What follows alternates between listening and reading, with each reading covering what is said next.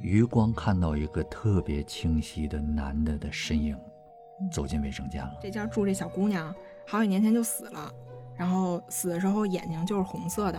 嗯，梦到我生了一个死婴，然后她男朋友跟她做的梦一模一样。她说：“我感觉我要死了。”电话又响了，还是一样的。她拿起来，还是没有声音。嗯，然后她就挺害怕的，声音很逼近，跟我说。先还阴债，然后说你的魂在上面，嗯，没回来，所以你整个人每况愈下。就是我的舅舅是天兵天将的转世，哦，所以呢，这个老太太她身上的那个仙家一接触到舅舅的时候，她就会就是冒水儿，然后就是大概一种警告、警示这种。看不清长什么样，穿一白裙子，就是那种大家印象中的女鬼。女鬼酒店那个事儿，正好是。农历七月十四号，哦，就是今天。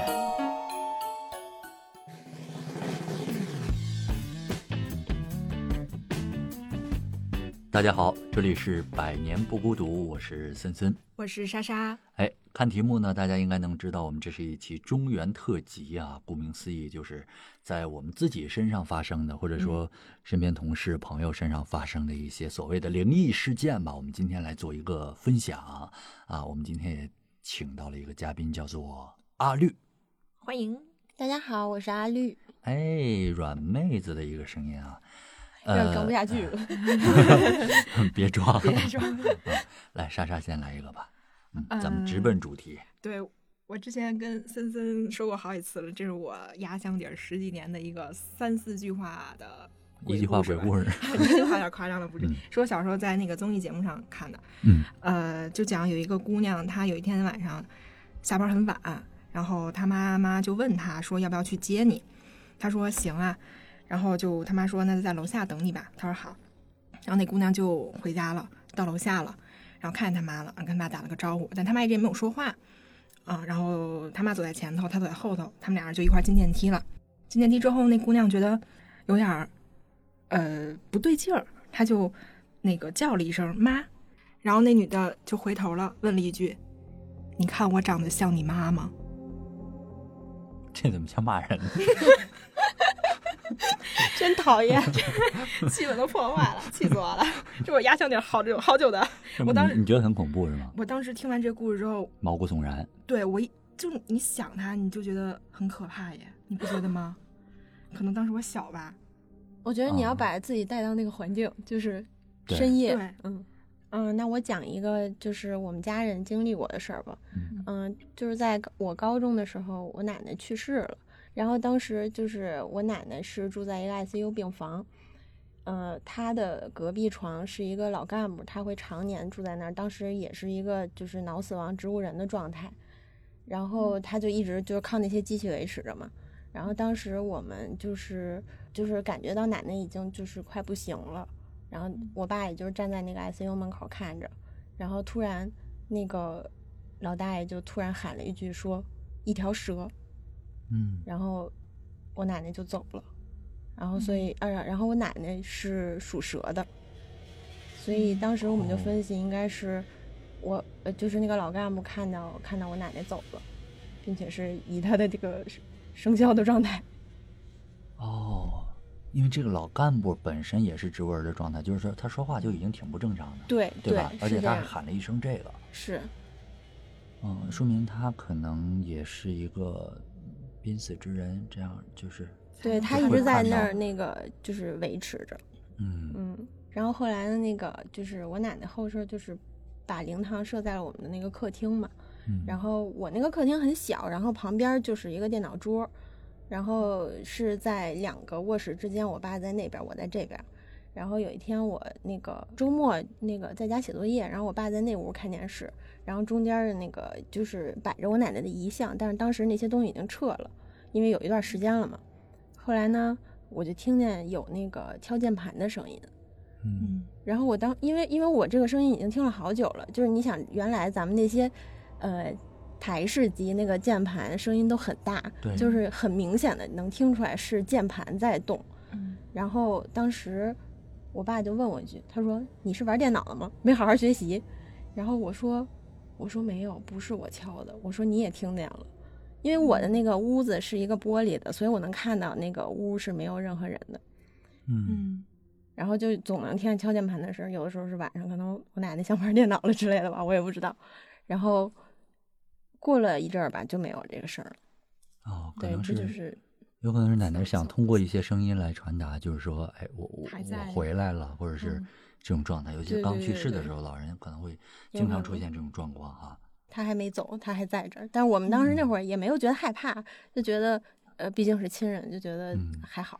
嗯，我讲一个我自己亲身遇到的一个事儿啊，就是我刚工作的第一年，呃，跟两个学弟租了一个房子，两室一厅，然后呢，他们两个人呢住在一间，我住在一间，然后这整个房子的布局呢是两间卧室的门是对着的，嗯。然后中间是一个卫生间隔开的，嗯，然后呢，那两个学弟，其中一个呢在实习，就是每天上下班；另一个呢长期待在家里，在准备考公，啊，就是我们三个人就是这么一个状态。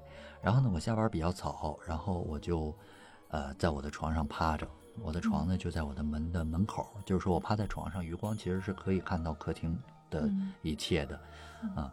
然后呢，大概晚上八点多，然后我就趴在床上玩手机，然后呢，余光就看到一个人影进卫生间了，嗯。但我没有没有留意，因为就是就一下嘛，嗯没有太留意，然后我就继续趴着玩手机，嗯。然后余光看到一个特别清晰的男的的身影嗯走进卫生间了，就是大概三十多岁的样子，哎呦，当时我就觉得我操。遇到东西了，因为我听不到任何声音，就不是说进贼啊或者什么的，就是一个特别缥缈的一个男的进卫生间了，那你当时没有想说是你室友带来的人之类的吗？所以然后我就下床，我说往里看，往就是从我的屋里往那个卫生间那个门里面瞅，然后我就喊我室友的名字，都不在，嗯。然后给他俩发发微信，嗯。然后呢，工作的这个是出差了，嗯。然后另一个呢是回家了，嗯。啊、然后就是等于说家里没有人，所以我一下就觉得有点害怕，嗯。但是呢，我没跟他俩说，嗯，然后呃，第二天上班，我跟我那个同事说，我说我昨天在我们家见鬼了，嗯。可能是，然后呢，他就说，哎呦，你们那个小区，我表姐之前就住那儿，她家里就总有个男的。啊我说扯淡，因为我这个同学，这个同事也是比较就是就是能玩能闹的那种，我当时就没当回事儿。然后呢，等他们俩都回来，我们有一天周末中午吃饭的时候，我跟他们说，我说我那天晚上余光看到了一个男的嗯进厕所了，然后我一看又没人，我说那天没没跟你俩说。然后呢，我这个考公的经常在家的这个学弟就说，他说我有非常强烈的感觉家里有人，因为他经常自己在家嘛，然后他自己做饭的时候，他面对着灶台，后面是洗手池，嗯。他觉得，他说我有时候做饭我就觉得有人在盯着我，就是当有人在盯着你的时候，你是有那种感觉的，嗯你就觉得有人在盯着你，然后他说我就会猛地回头，嗯，但又什么都没有，嗯。所以这个事儿好像就我们两个人身上都出现了这种这种这种感觉啊。嗯然后周一的时候上班，我又跟我同事说，我说我室友在我们家也有这种感觉，就是好像家里有人。嗯然后我同事说，我就跟你说了，你们那个小区，我表姐就住那儿，怎么怎么怎么的。我们那个小区特别大，它一整个小区呢，它会分 A、B、C、D、E 好几个区，这种。我说我们小区太大了，我说你问问表姐，我说你现在问，她住哪个区，住哪儿？嗯然后他说好，我马上给你问。嗯然后我们就看着他的那个微信跟他表姐的聊天页面，嗯然后他表姐就发过来了，A 区几号楼几单元几零几就是我们家。就这一瞬间，我是真的毛骨悚然，而且汗毛都立起来了，我的天呀！我觉得这个点是我当他表姐那个消息弹出来，正是我们家的时候，嗯而且他表姐说，嗯、之前在那儿住了两三年，嗯总有一个男的，大概就是三十多岁，跟我看到的那那个形象是相符的，坐在沙发上。然后后来是因为他表姐怀孕了，啊、就是搬走了。然后他表姐跟我同事说：“你让你同事不要伤害他。”我说：“我们伤害他，就是，呃，他表姐请人来看我，嗯就是说，呃，就这就没有恶意的，就是共存，可能是对这个这个有有留恋啊，或者怎么回事儿。然后我就把这个告诉我室友了，我室友就一下子就炸毛了，嗯就这个事情得到证实了。嗯啊，以前只是自己的主观感受，得到证实之后，他就完全就是憋不住了，然后就说我在耍他，然后我在吓他。然后当时我们家养了猫，他说我现在就他说你问他表姐叫什么名字，我现在给房东打电话，如果对不上号，我就把猫砂倒你床上。然后我就问我同事，我说你表姐叫什么名字啊、姓什么？他给房东打电话，房东说对啊，你你们之前他们他住了两三年呢。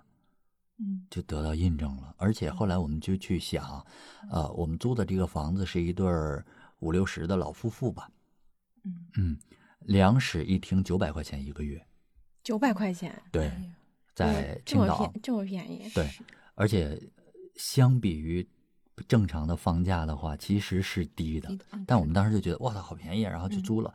但是我觉得，我们就去推测啊，这个人可能是他们俩的孩子，岁数也差不多。对，但是他为什么不走呢？他为什么因为这以前可能是他的家呀。因为他的灵魂就困在那个房子里了。其实也不算困吧，如果他自愿在这儿的话，所以我们就觉得，呃，这对房东能够自降房价，然后租的话，他们其实有可能是知道，呃，这个房子有有问题的。嗯嗯，应该自己跟孩子一起住，不是？多温情啊！就 那不是徒增伤悲吗？也对吼，然后，嗯，我我继续讲一个啊，因为这两个事儿是连贯的，就是我不是经常跟我这个同事分享嘛，我们就叫她小蔡吧。嗯嗯然后呢，她是一个女生啊，然后呃，她当时就是老师教课啊，然后那个每天她就是咋咋呼呼、特别活跃的那种人，嗯，然后呢，呃，在我这个事情之后没多久，她身上就遇到了事儿，嗯。她找了一个韩国的男朋友，因为青岛跟韩国韩国人很多嘛，跟韩国离得很近，找了一个韩国的男朋友，呃，然后呢准备结婚了，准备结婚呢，她这个男朋友的爸爸是韩国人，然后呢妈妈是日本人，啊、但是呢又离异了。他们就想着要结婚了，肯定要去见一下双方的父母嘛。然后呢，他就想正好去日本玩一下，然后见一下这个男方的妈妈。OK，他们就从青岛坐飞机到大连，嗯待一宿，然后转机飞日本。嗯然后呢，他们在大连住这个酒店，第二天醒来的时候，两个人都状态非常差。她就跟她男朋友说：“我做噩梦了。”然后她男朋友说：“我也做噩梦了。”说：“你梦的什么？”嗯然后小蔡就说：“我梦到我生了一个死婴。”然后她男朋友跟她做的梦一模一样，也梦到她生了一个死婴。对，所以两个人状态就很不好。然后，但是要接着飞日本嘛，然后就飞到日本了。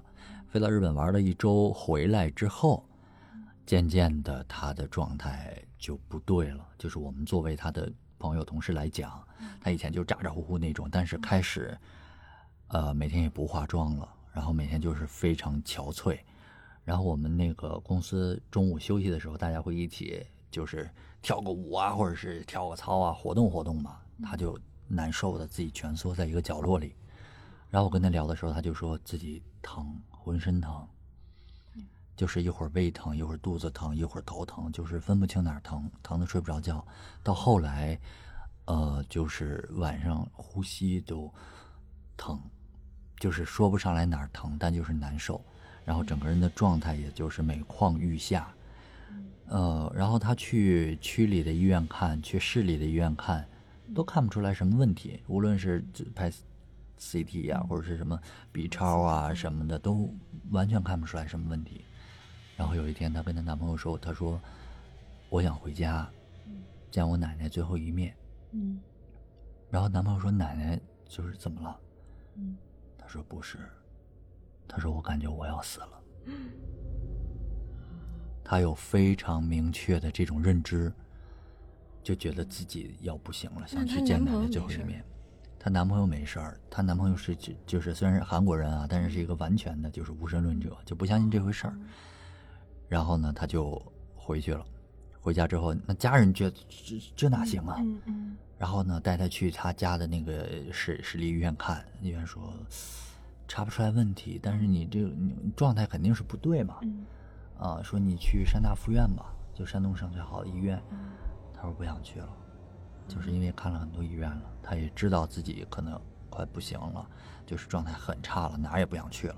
然后又回到青岛，回到青岛之后，我们公司那个大姐就说：“啊我认识一个大仙儿吧，嗯嗯啊，说你去看看吧，再就是换个思路，换个方法吧。然后呢，她男朋友就陪她去了，陪她去了之后，进门那个大仙儿问她第一句话就是：“最近是不是去什么高的地方了什么高的地方？？”然后他就说：“啊，我去东京塔了。”然后说：“你的魂儿在上面，没回来，所以你整个人每况愈下，就是就是完全没有魂儿了，就没有精气神儿了。”嗯然后那个大仙就说：“我给你一张纸，你写下两个人的名字。”男朋友说：“写谁呀、然后大仙说：“他自己知道，因为她男朋友我们也很熟嘛。后来聊起这个事儿的时候，她男朋友直接大开眼界，就是觉得还能这样，就大仙儿真的是能看看到事情的。然后呢，说他自己知道。小蔡呢就写了一个他在青岛海边淹死的同学的名字。还有他去世的姥姥的名字。这有什后来么关联呀？后来我们问他，你为什么写他们俩？嗯他说不知道。我就是我就是想写，然后写、嗯。写完之后拿到路口烧了，嗯烧了之后一周之内他整个就是焕然一新，什么问题都没有了。但是呃，截至目前啊啊，当然这个可能属于他的就是呃私人比较私人的问题啊，我们只是有一个猜测，嗯。呃，就是他这多少年了，从一七年到现在嗯。五年的时间，他们结婚了，一直在特别努力的要孩子，但。就是一直要不上，嗯所以我们也会觉得和在大连的那个梦有关。嗯，嗯，我觉得这个还挺就是就无法用科学解释了，无法用科学解释。我现在的手机的那个百度呃云盘里面还有他当时就是特别蔫儿的，我们在跳舞，他自己在蜷缩在角落的照片，就是大家肉眼可见的他的状态很差。嗯那魂儿自己回来的，坐飞机了吗？不是，这是烧纸叫的吗？可能是不知道，或者说，我我在想，是不是因为他写的那两个名字，冥冥之中都是已经去世的可以帮人的名字他可以是不是助他帮他把魂儿叫回来的？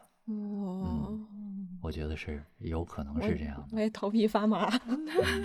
有点。我嗯我讲一个我一个好朋友，他那个给我讲的也是大家都遇到的，都不是我啊，是他和他的同学们遇到的一个撞鬼的故事吧。就那时候他大一啊，不是会军训嘛，然后他们那个军训去的是一个呃大兴那边儿，就是非常偏远的一个村儿里吧，也不叫嗯村儿，就是一个荒山野岭那种感觉，是是一个军训基地，嗯但是特别破。然后呃，他们是住在那个平房里面嘛，嗯然后平房外面是树林儿，你要上厕所的话，你需要穿过那个小树林儿，然后才能去。后来那时候他疯狂沉迷《盗墓笔记》，他就拿着他那 N 八幺跟那儿看，看到大半夜，可能十一点多，快十二点了。然后他本来不想去厕所的，因为不要穿那小树林儿嘛，其实有点害怕。但是他觉得，哎呀，不太行，还一宿呢，还是去吧。他就做了一番心理斗争，最后还是去了。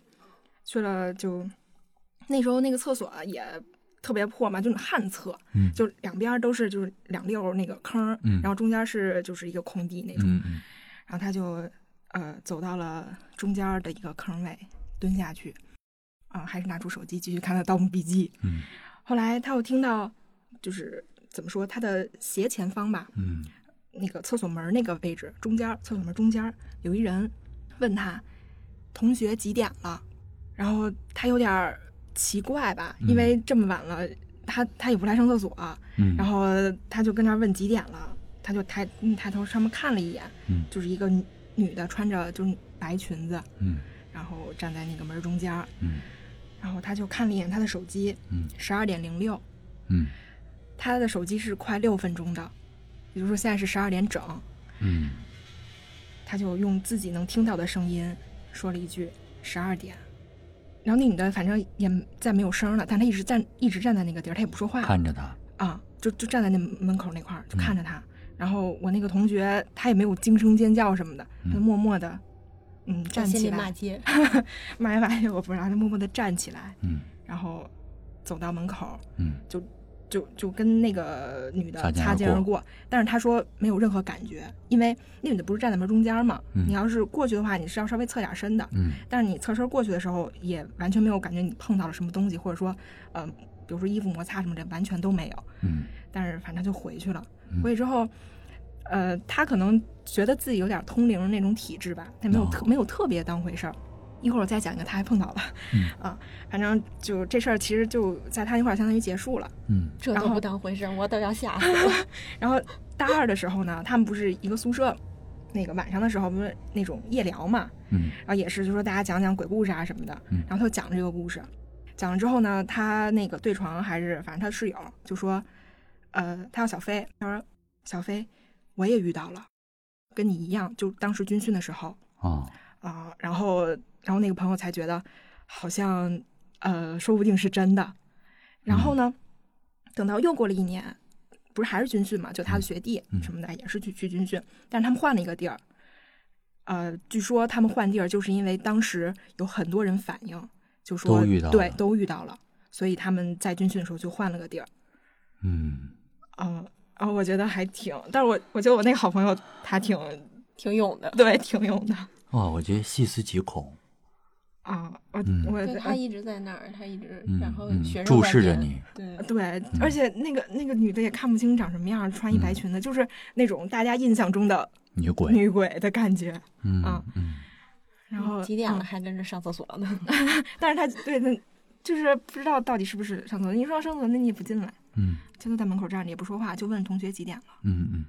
还是我这个好朋友的事儿，嗯。是大三还是大四的时候，他们要去外地实习，呃，先去的湖北，后去的重庆，嗯，就是去调查那种呃什么沼气普及的那么一个项目吧，算是。嗯。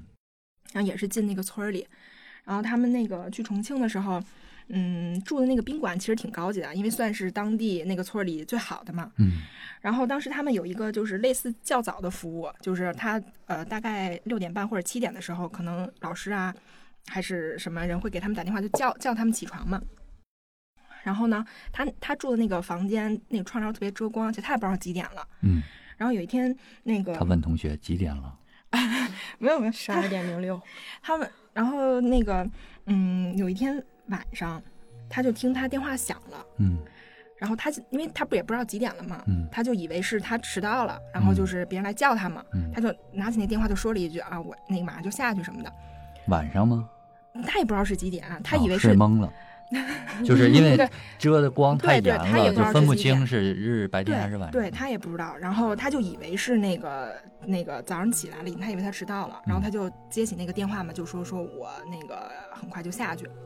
后来他说完之后，呃，电话里没声儿，也不是没声儿，就是那种电视上那雪花那个、那种呲啦呲啦呲啦的声音，嗯他因为没声儿，他就给挂了，他嗯觉得挺蹊跷的。嗯，然后呢，那是谁打的呢？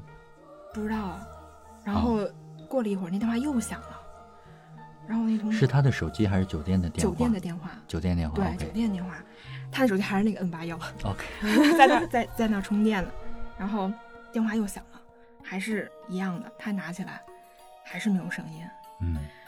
然后他就挺害怕的，嗯。他就把电话线给拔了，嗯。他就去看了一眼时间，呃，凌晨四点三十八分，嗯。然后其他嗯，我不知道是因为他们那个酒店隔音比较好还是怎么样的，就没也没有人听到他的那个电话声响啊，或者是怎么样的。后来他就觉得，那个他那个写字台上面有一个红色的类似灯笼的一个灯，哦，然后他他他就往，因为他不是拿手机嘛，拿手机嗯看时间，他就觉得那个灯那块儿有一个黑影，非常明显的一个男的嗯，黑色的影子在那个灯的那个位置。我觉得酒店有红色的红红灯笼呃类型的灯，我觉得这就有点可怕。特别吓人，反正我听他讲的时候，我觉得有点吓人。后来嗯他们那个，嗯，第二天不是出发去考察去什么的嘛？嗯接待他们那个人，呃，是一个呃也不能说是道士术士吧，就是稍微懂点儿这个的。嗯然后我同学就把这事儿跟他说了，他说：“哦，那个没事儿，这个正常，人家不是什么不好的鬼。”就就那那意思就是说，也不是什么好鬼。反正那就是那意思就是说啊，那个也是不要去伤害他呀，或者是好家伙人家就是住这儿呢，对其实是你打扰他了。反正对，就说就说了这么一个不是说你嗯住酒店你得敲门吗？你就打扰了，就是啊啊，今？天打扰你了。嗯，我们住在这儿就是有点那个什嗯，么而且是酒店开门的时候，开的时候要侧下身，啊，是让他们？出来。嗯，而且进去之哦后要先冲一下马桶。为什么呀？嗯，就有一些这种这种，比如说说酒店尾房啊或者什么的话，嗯，或者哦说对电梯的、对楼梯的这种房间都不太风水上来讲都不太好。哦，但后来你那同学也没什么事儿，是吗？嗯没有吧？好，但但是我印我印象中他好像就是那个厕厕所事件之后，他好像发嗯了一次烧。哦啊，他哦他之前经常会因为这种事儿，也不是经常吧，就是偶尔会因为这种事儿发烧。然后啊，就对，就刚才那个那个酒店那个事儿，正好是农历七月十四号。哦，就是今天。哦就是今天，对就是现在。对，就是鬼门关大开嘛。嗯我，晚上不敢回家。没事儿，换瓜嘞 哎，我来一个啊，不是特别恐怖的，就正好调剂一下。对对对，可以。嗯就是这个也是我亲戚发生的事儿，嗯然后呢，就是基本上都是听我姥姥和我妈讲述，可以可以算是当事人讲述的那种。嗯嗯，这个事儿是我太姥姥，然后她呢，她有一个就是关系很好的孙子，就是她的呃就是亲孙子，嗯，然后我应该管他叫舅舅，哦，就这么着。然后我以后就说我舅舅和太姥姥的事儿，好，嗯然后他们俩关系好到什么程度？就基本上是我太姥姥把舅舅看大的，然后形影不离。然后我太姥姥中间发过一次大病，然后嗯自从那次之后呢，就是我这个舅舅就一直在他身边照顾他，嗯也就是从这儿开始，呃，可能也就隔个两三年的时间吧。嗯然后他们家就开始出怪事儿，是什么事儿呢？就是无无缘由的开始身就是身上或者是墙上会冒水。身上，嗯对，就比如比如说，就是我姥姥亲眼所见，说他们俩可能同时坐在树下，嗯然后我姥姥这完全没事儿，然后我这个太姥姥就开始身上就有水，头上一摸一把就真的能看到跟，汗似的那种。对，跟汗一样，但确实是水。因为汗量不可能一下那么大，还是一个老太太就是发的这种，嗯。然后就会很频繁，然后没有定时定点儿的这种就会这样。偶尔就会对，然后他们家因为这个换了好几个彩色电视机，啊，就被？被水泡了，就是墙上也会发水。墙上也会有，就家里都有。哦对，然后呢，他们就是觉得特蹊跷嘛，嗯然后怎么怎么都没有办法，然后后来越来越多，越来越多，然后嗯。就是、就是已经到了就是床都没法睡觉了这种程度，就是也很苦哦恼，然后他们嗯。就四处求助，然后就是呃，肯定这种事儿就是别人听了都觉得你在跟我搞笑啊这种，对啊嗯，嗯。然后呢，呃，后来他们找到了一个师傅，然后这个师傅呢就给看了一下，他说，呃，说那个问太姥姥说你是不是之前生过一场大病？嗯。然后，呃，太姥姥说是，然后这个师傅就说说你身上有一个仙家，就是他应该也是一个类似出马仙之类的人吧，哦，然后说你身上有一个仙家，然后从你小的时候就一直跟着你，嗯。然后他在你生病的那年保了你一命。嗯。但是这个仙家呢，他害怕你的孙子就是我的舅舅。嗯，他说，他说，因为我的舅舅是天兵天将的转世，哦，所以呢，这个老太太她身上的那个仙家一接触到舅舅的时候，她就会就是冒水儿，然后就是大概一一种警告、警示这种的。然后她说，你们俩的解决办法就是嗯分开，不要在一块儿。嗯哦嗯然后后来他们就不在一起住了，然后因为他们感情很好嘛，嗯原来就就很亲密，就基本上天天一块儿，他照顾他这样这种的。然后他们后来不在一起住了，就也没也没有这种事儿了。然后嗯顶多就是见个面儿，可能还会有，但是就真的如同那个大仙儿所说的，就是后来就没再发生过了。他们家这个事儿也就这么解决了，就中间历经了好多年，他们想了好多办法，最后是这这样解决的。哇，我觉得这个确实不恐怖，但是挺匪夷所思的，就是冒冒水，我我我从来就是身上出汗这种，呃，还可以理解，但是墙上整个家里嗯这么大的水量，还是挺匪夷所思的。不过聊到了这个仙家的，就是狐黄长蟒嘛，啊，这个就是可能东北比较盛行吧，这种，啊，然后呢，我奶奶身上有一个这样的呃遭遇，嗯，就是我奶奶呢，平时老家，呃，她墙上会贴一些画儿，就是那种。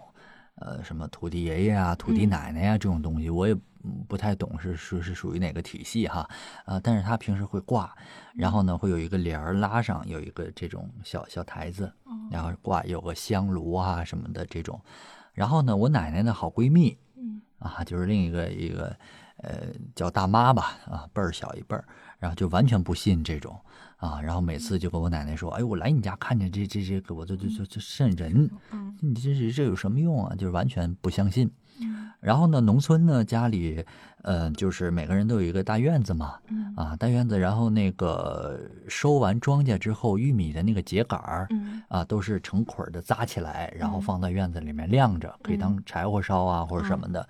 那这个大妈呢，她就要，嗯，天儿好的时候就要翻一下啊，嗯。就是里边压着的晒一晒啊。嗯。然后呢，她这么一翻，拿那个叉一翻呢，哎，里边有一一窝小蛇，嗯，嗯，然后他就插死了，插死了啊？插死了，就把那窝小蛇插死了。啊，因为在农村可能蛇什么这都很常见嘛，就插死了。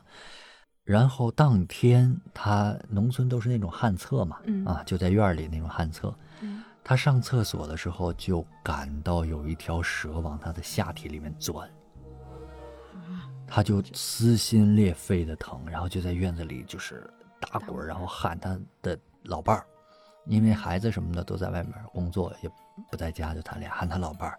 嗯然后呢，他就看到他老伴儿就站在门口不出来，啊，就看着他，对，那是真的老伴儿在那儿站着，是真的老伴儿。然后呢，就看着他不出来，然后他就已经就是就是没有晕了，啊，等到再醒的时候就已经是晚上，就就是在床上躺着了。这老伴儿又急的说：“我我那么喊你，你嗯怎么就站在那儿看着，就就不出来？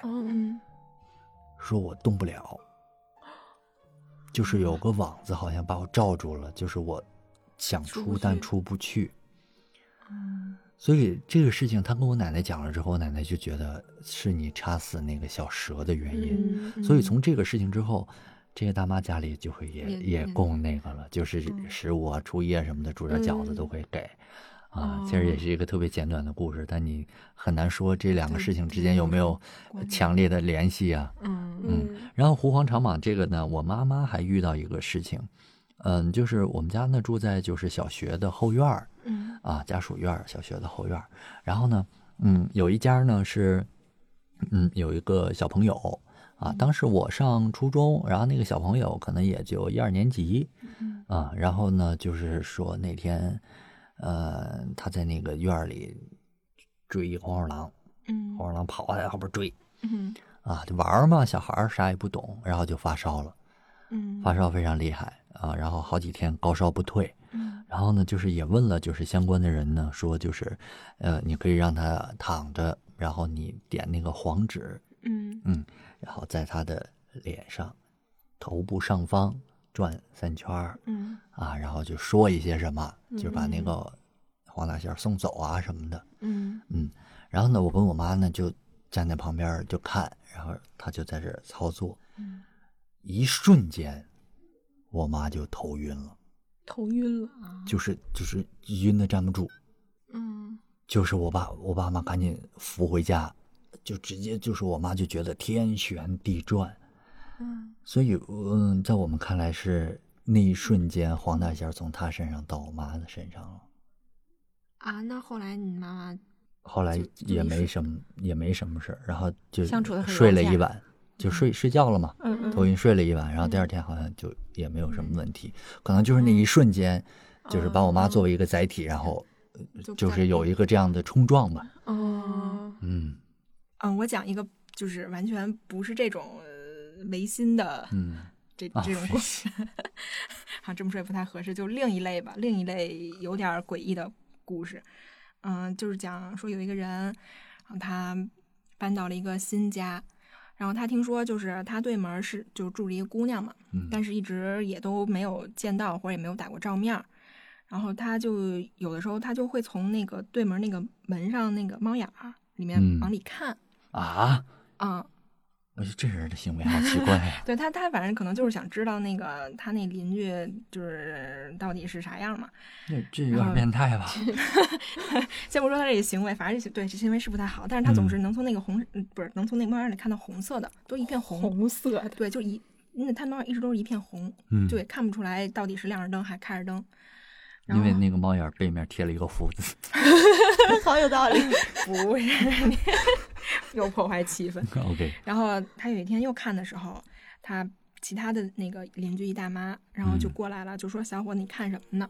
嗯他说：“那个，我想看看，就是那个嗯这家住的那个人。”后来那大妈说：“你不知道吗？就是这家人，不是这这家住这小姑娘，好几年前就死了，然后死的时候眼睛就是红色的。嗯，你在望向深渊的时候，深渊也在望着你。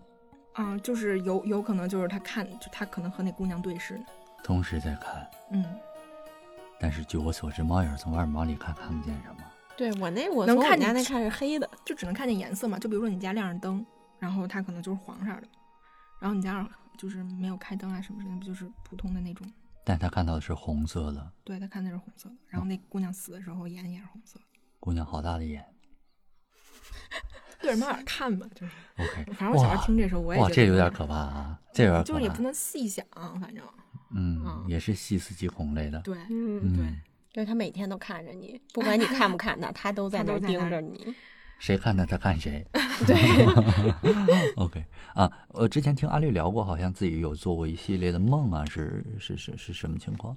对对对，我那个我做的梦就一向很玄乎，然后我还有一嗯个习惯，就是我我我总是能记住。我嗯可能有人就是梦见完了就记不住了，然后我会记得很具体，对，嗯然后我就会给我朋友发一下什么的。然后我今天我我今天特意把那个聊天记录找出来了。嗯然后我就是做了一个很长很长的梦，但是我具体只能记到就是这些内容吧。就是开始的时候，我当时就是梦见我自己在洗衣服，嗯，然后洗就是用那种洗衣机，然后怎么调都调不好。后来呢，就是而且当时的整个环境是很昏暗的，而且不是在我家，是在一个类似于废工厂，然后嗯特别昏暗，基本看不见东西。嗯，然后我越待越热，越待越热，我就觉得热的不行。然后后来我就去找了一个那个，就是它类类似于壁挂炉一样的东西，然后我就去那儿调，然后它那个调到九百度，还 很烫手。然后我哦一直在那拧拧拧，怎么拧都拧不好。然后后来我就不跟他计较了，之后我就跑到一边儿，然后突然我的手机，就是梦里的手机是一个老式的诺基亚那种，嗯蹦出来一个黑白画面，说你要不要跟我玩一个游戏？嗯然后而且它是很有沉浸的那种互动形式的，嗯，就是类似于就比如电影里那种死亡游戏这种的。嗯然后当时我是非常惊恐，然后我很抗拒这个，我就不想跟他玩儿，然后我就想把这手机关了，怎么关都关不上。然后后来我就把这个手这个游戏给卸载了，但是呢，卸载之后它还运行，没有画面，然后他就跟我说话，就是用那种半死不活的人跟我就是人声跟我说，说你摆脱不了我，你干什么都得要付出代价，大概是这个意思。嗯后来呢，我当时我就特别害怕，然后害怕我就去找我妈了。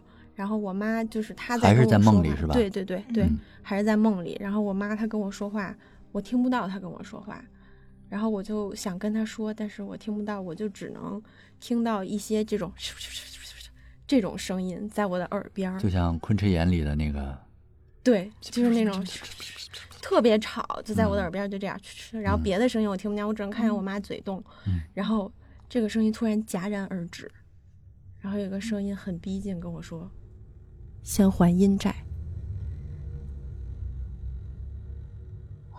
然后我只，然后我当时就清醒了，立刻醒了。但是我当时也没敢睁眼，因为我总怕就是可能我们的面前有一个什么东西，我就默默的摸摸了摸我们家猫，然后慢慢把眼睛睁开，发现没有问题了。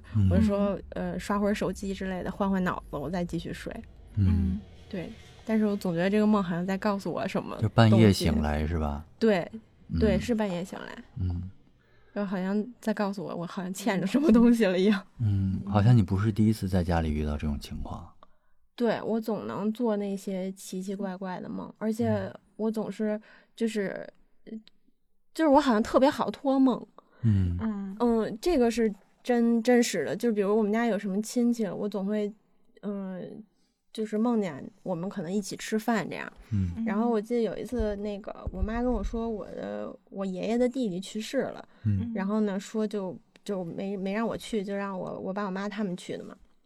后来呢，那个有一天我就做梦，我就梦见梦见我那个爷爷了，然后在梦里就是他大概坐我身后，然后我们俩还说话，他问我你过得好吗？怎么样啊什么的，我说挺好的，就是当时是很温情的感觉。然后等我醒了之后，嗯，我我一再一回想，那天是我那个爷爷的头七，哦，啊，又是这种亲人回来的，对对，然后还有就比如说类似于这种节日，然后头一阵儿，呃，也不是头一头两年嘛，然后奶奶还会给我托梦说我冷啊什么的，当然那也是比较恐怖的场景，就是他当时没有穿衣服，然后就在那儿。就跟我说我冷什么，我就给他盖上衣服，然后赶紧第二天跟我爸说，我说那个该给奶奶烧纸了什么的。嗯，我不知道，我不知道是不是和体质有关系啊？就是我还挺想让我姥姥姥爷给我给我托梦的，但是我好像一次都没有。嗯，至少我印象中我一次都没有遇到。会有会有这样，因为我爸就说，还有我妈就说，从来没给我们托过梦。嗯，但是我总是会和体质有关。嗯，我大学同学一个学妹，她就是梦到她奶奶，就是浑身就是很落魄，然后就是像一个落汤鸡一样，就是被淋的，啊，被大雨淋的，就是那那种状态，然后就是出现在她的梦里。然后呢，她跟她爸说，她爸去坟上一看，就是搭的那个坟下大雨已经被冲冲坏了，就是就是跟现实是有对照的这种情况啊。然后呢，我大学同学。呃，他是一个纪录片的摄影师，嗯啊，然后呢，他经常前两年拍呃自然风光类的这个纪录片，去现在大家特别想去的这个新疆和西藏啊，当时在拍两个纪录片。我先讲他去新疆的这个吧，嗯，拍的这个呃纪录片呢，他自己带了一个小团队啊，就是有一个呃助理，呃一个场记，还有一个司机。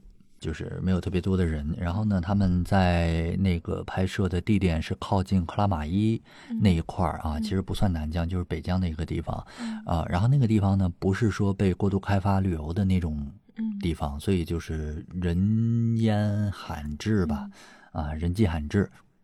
然后呢，晚上他们要拍这个星空，然后呢，他们就坐在一个山头上，山头上，但是新疆的这个昼夜温差是非常大的，所以他跟助理，她是一个女生啊，那个助理是一个男生，他跟助理呢就两个人坐在那个山头上守着，守着那个相机，他们唯一的取暖的方式就是不断喝热水，嗯。嗯，然后呢，场记小姑娘和司机大哥呢是在山底下，啊，就是不断的给他们烧水，嗯。嗯。然后呢，他们每个人都有一个对讲机，啊，如果他们这边水喝完了，就拿对讲机一说，哎，送点水上来，啊，那个山头也不是说特别高，啊，送点水上来。然后呢，呃，他们俩水喝完了，冻得不行了，就在对讲机里叫这个场记，然后说送点水上来，送点水上来。嗯，从开始的就是那种，Hello，给我们送点水上来吧。嗯，啊，就是这种状态，到最后就是无人应答，然后就是。